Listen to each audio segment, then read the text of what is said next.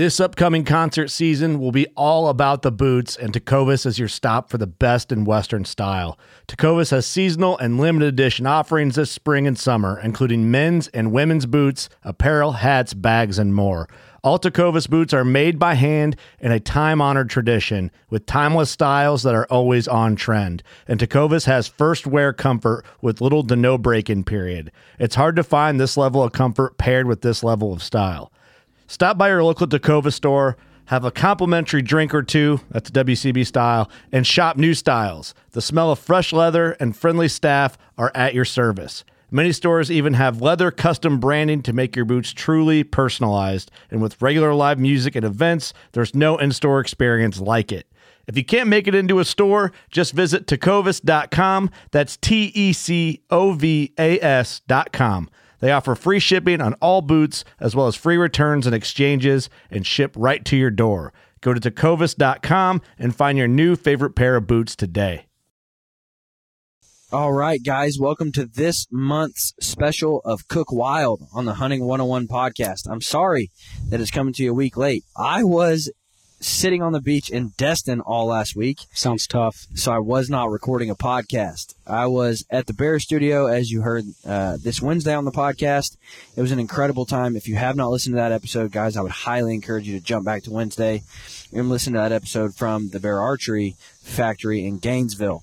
But this for this month's special of Cook Wild, I'm sitting poolside here in the backyard of Foodie Mike C, Chef Mike Castaneda, and we're making Philly cheesesteak pizzas by the pool. Yeah, you heard it. Philly cheesesteak pizzas right there on that little camp chef. And they turned out phenomenal. Guys, stay right here tuned in to hear how you can make a Philly cheesesteak pizza right at your house. Welcome to Bear Archery's Hunting 101 podcast, where hunters new and old come to learn and find inspiration from stories of hunts gone by. Everyone is welcome to enjoy the outdoor way of life, and there is no better time to start than right now. So let's head into the great outdoors with your host, Dylan Ray.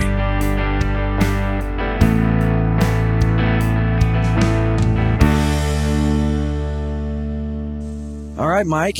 So you said it. You said it best yourself. The moment you ate the pizza, you said, if you want to give somebody venison, This is how you that do it. doesn't like venison, this is how you do it. This this thing was packed with flavor. No matter how you look at it, uh, it was cheesy. It was amazing. I mean, there was the onion flavor, the bell pepper flavor. I mean, this thing just tasted like beef. Now, what's crazy to me is when you hear like we're gonna make a Philly cheesesteak pizza. Not only we're gonna make a Philly cheesesteak pizza, it's gonna be like artisan style, like Absolutely. straight up delicious. Yeah, You think, well, man, this is gonna take forever. Like it's gonna take a lot of work. three minutes, Literally three three minutes. minutes. Three minutes, two turns, and we had a pizza. Yeah, Now, before we jump into like the ease, because what I was most impressed with was like, you would think I'm gonna have to saute veggies and sizzle the steak first and do all this prep work, but we didn't. Like No. we chopped up, we chopped up the onions, peppers, steak, threw it on a, a raw pizza crust, put it in there, and it was perfect. per- absolutely perfect. So walk me through first how you make your crust. So, um, one thing I really got into, I, I really like the double zero flour. Um, I actually like to use, um, I think it's Caputo brand flour. It's a double zero flour. What does double zero mean? I think it's just extra super fine um, flour, and it is incredible. And if you can't tell, there are flies everywhere out here, but that's fine. You know, we just had all this amazing food out here. Why wouldn't they be here? But um, they are super annoying. But anyways, this flour, incredible. So what I like to do is called a 70% hydration. So no matter how much flour you're using, you're using 70% water with it. So if I use a thousand grams of flour, I'm using 700 grams of water with it, um, tepid water, and basically I'm using like a gram of yeast per thousand of flour. So just so people can get an idea, how much are they going to need to make one pizza crust? So I just made two good sized ones, and I think I used 500 grams of flour, and um, I used about 350 grams of water. So, um, so that's gonna make two. So if you were to make the thousand, you're gonna make four pizza crusts. you're gonna make a lot, probably more like five ish. and these were big, they were thick, good, fluffy, si- yeah, delicious pizza absolutely. crusts. And this is going to give you, if you watch the video on how we did it, and that's the thing, it is a short. This is the beauty of what we're doing. We're making reels, we're making shorts. Everything we do is going to be on a minuscule level, so you can watch it very quickly. You can see exactly how we're doing it. Um, you will see how I'm pressing my hands. I'm pressing all the gases from the pizza to the exterior, you know, to make a nice crust. And when you look at the photos, the video, anything that we're doing, you're going to see this beautiful well to the crust. You're going to have this nice exterior crust to it, but at the same time, all the gases are going to create this chamber to it. So it's going to be crunchy on the outside, but it's going to be nice and soft and kind of chewy on the inside. So I mean, it is going to make it's not going to be dense and hard. And you know, Right. I've had so many pizza crusts that are just a huge letdown for that factor. But this is just gorgeous. But at the same time, if you want something, you know, because we kind of talked about if you want something more of a flatbread style, you could even take the the crust recipe that we have. You can take it in quarters and smash it on even thinner, and then maybe even stab it with a, a fork all over or something like that to let the gases out and do it more of a flatbread style. If you like more of a thin, crispy crust. But you're still gonna use that seventy percent, even no matter how thick or thin you want it. You use that same ratio for your crust. Yeah, and that, that's what I do. But you can do like a 60% hydration if you would like to. But um, for would me, make it more dense, more yes, like yes. But for me, the way I like to have my light, airy crust, I love to stick with like the 70% hydration. Gotcha. Now, what, like, what blew my mind, and you know, I've had experience with my my Camp Chef pizza uh, maker, but this is literally right here. Like, it's two knobs that you turn on with propane, Yeah. and it's literally feet from your pool. Like, Yeah, when you eat that pizza, you would literally think, "Dude, I was sitting in Sicily." Like, yeah. It's I've never been to Sicily, but that's what it tastes like. It, it's crazy because um, you know people do have this um, kind of idea that you can't make great pizza here, and um, you know, the, like one of the best pizzas in the world was awarded to a place in Arizona, of all places. Really? and uh, it's wild. You know, it's it's one of those things. You study your craft, you perfect your craft, you use real ingredients, and I mean, you can make solid pizza anywhere in the world. And you know, something like this that puts out great heat, regulated heat, um, you can really make some amazing pizzas in your backyard. Now, just so people are aware, like I'm not about to drop a crazy number on you. I think you can have a Camp Chef pizza oven on a burner for like 200 bucks. Yeah. Like if you have any burner, you can put that oven on there that's like 200 bucks and you're making crazy incredible pizzas. Yeah. Like I remember the first time I had family in town and the first time I turned mine on, I was like, guys, I don't know how, like we're going to try it and hopefully it turns out good, but like I let's just see. And everybody was like, dude, wow. Yeah. And I didn't do anything special. I bought a pre-made crust from Walmart, like a, a pre-made uh, crust Yeah. powder, and I just added water to it. But everybody was like, "Dude, are you serious?" And I'm like, "Wow!" Like, and we were talking what six, seven hundred degrees in four minutes. minutes, yeah. it Yeah, was crazy. it was insane. now, It was- how long do you let your crust rise?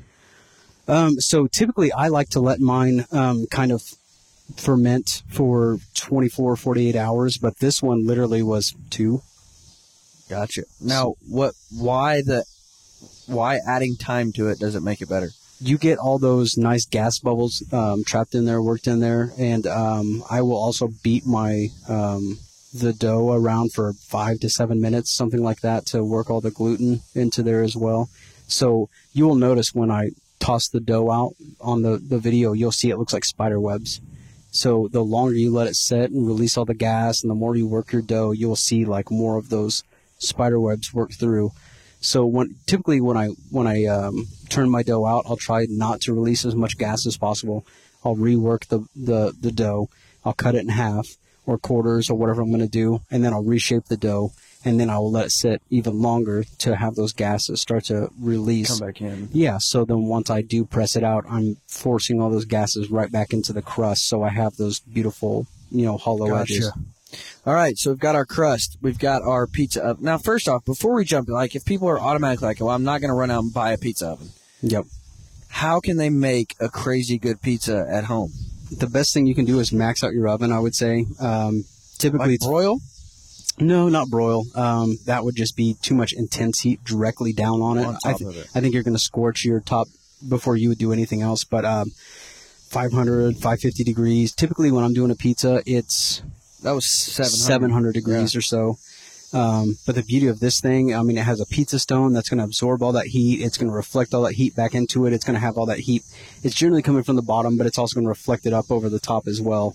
So, um, if you're going to try to do it at home, I would suggest at least having a pizza stone in there that's warming up with the oven. You don't want to throw a cold stone into like a 700 hear degree that. oven. Yeah. So otherwise that thing could just shatter on you Gotcha. but um, put it in there as it's preheating. Even if it's a 500, 550 degree oven, um, that thing is still going to kind of maybe take on more heat, maybe get it to about 600 degrees.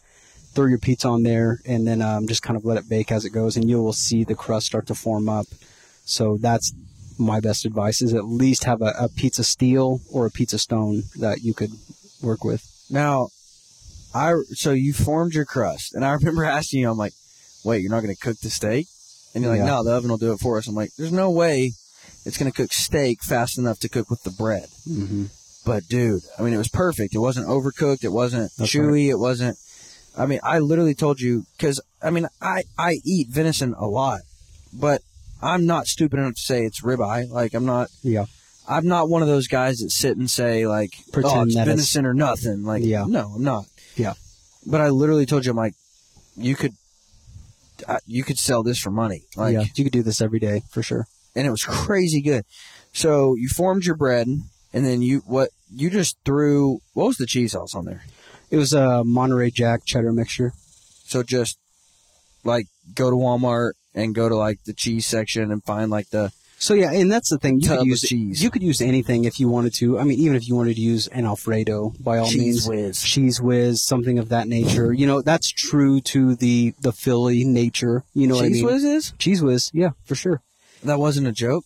No, for for real, Cheez Whiz is true to Philly nature, and there's a lot of different people out there who will say like, you know, uh, Geno's is a big Philly one out there, but they will use things like Cheez Whiz because that's how they made some of the originals. So Huh? Yeah. Fair enough. So if you want to stick to kind of like an original uh, Philly style, So then you know, why didn't you go that route? uh, this is what I had. So uh, this is what I worked with. You know, Well, and that's that's what I like, and I've always said I not only admire that about you, but I learned that from you. Is like, even though you're like world class top chef, like you'll throw together just like, well, this is what I have, so this is what I'm gonna make. Like, Mhm. you don't have to go out and spend hundreds of dollars to make a good meal. You're like, dude, we got ramen and four other ingredients. We're gonna make ramen burritos, and I'm like, we're gonna make what? Like, Yeah. you remember that? and it'll be ri- yeah, and it'll be ridiculous. I think you We'll- put popcorn chicken yeah, and ramen, and Like, it- we'll was throw some sauces together, and it'll be one of the the things that people will ask for, and it's like I don't remember what It I did, Crazy. and uh, it'll be incredible. But uh, All right, so cheese sauce down, yeah, and then you literally threw raw venison steak, absolutely, raw onions, raw peppers. yeah, a little, little bit of bit more seasoning, cheese, salt, pepper, in the oven. garlic, and that was it. Yep, that's all it takes. Guys, like I'm, t- I'm telling you, like we try so hard to overcomplicate wild game, Yeah, and it doesn't have to be. it doesn't. this I showed up at Mike's house at like six o'clock, hmm and at six twenty we're eating pizzas. Yeah, and I'm talking from scratch. Like I brought the ingredients, so he didn't prep anything before I got. Well, other than the crust, but didn't prep anything before I got here. And in 20 minutes, we're eating like wood fire, like straight up gourmet, gourmet tea- pizza. Yeah. it was crazy. by the pool. So by the pool, literally, he made it right here. His pool's right here. He did his video sitting in the pool. Yeah, It was almost comical because I'm like trying to film him and I'm like floating off on and the floaty. Yeah, it was. It was. But hard. anyways, so like we literally made world class pizza right here in the camp chef, right next to the pool. It's 105 degrees outside. Mhm. This episode is brought to you by uh, climate warming. by by Coppertone Yeah. and and Camo Crocs. yeah, Um, but no, guys, hundred percent, give this a try this weekend by the pool, in the kitchen, wherever you're at. Try this because it it took ten minutes, and I'm telling you, like, you can bash me all you want, bro. I went to Walmart and they had like pizza crust mix, and it was like real fancy. I mean, it wasn't like the you know DiGiorno pizza crust powder, but and you mix powder and we let it sit for 24 hours and then you make crust and it was crazy good. okay. Like you don't have to try really hard, guys, and that's what I've always loved about Mike. You don't have to have top class ingredients. Mike doesn't go to the vineyard and pull his tomatoes to make his sauce. Like you can make incredible stuff right at your house with what you have.